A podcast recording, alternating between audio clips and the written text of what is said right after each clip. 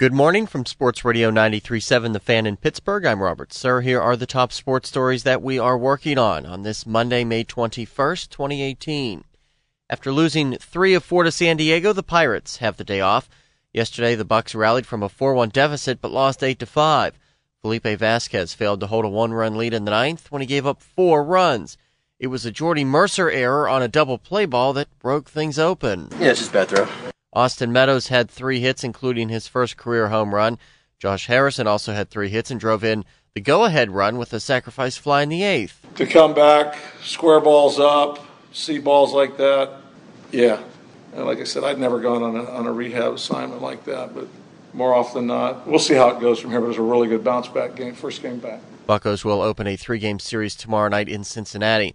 The Vegas Golden Knights are on to the Stanley Cup final. They beat Winnipeg 2 1. Marc Andre Fleury once again spectacular, stopping 31 shots. Ryan Reaves scored the game winning goal. The season began with that shootout at that concert, and Deryk Engelland's season hasn't ended yet.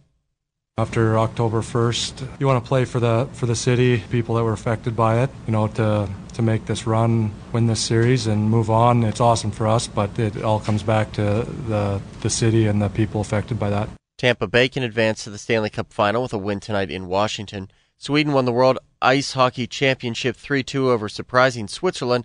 The Swedes won on penalty shots. The U.S. won the bronze medal game 4 1 over Canada. NBA Golden State beat Houston 126 85 to take a 2 1 lead in the Western Conference Finals. Steph Curry at 35.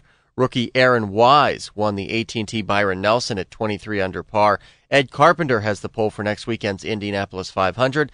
NASCAR star Danica Patrick will start the race ninth.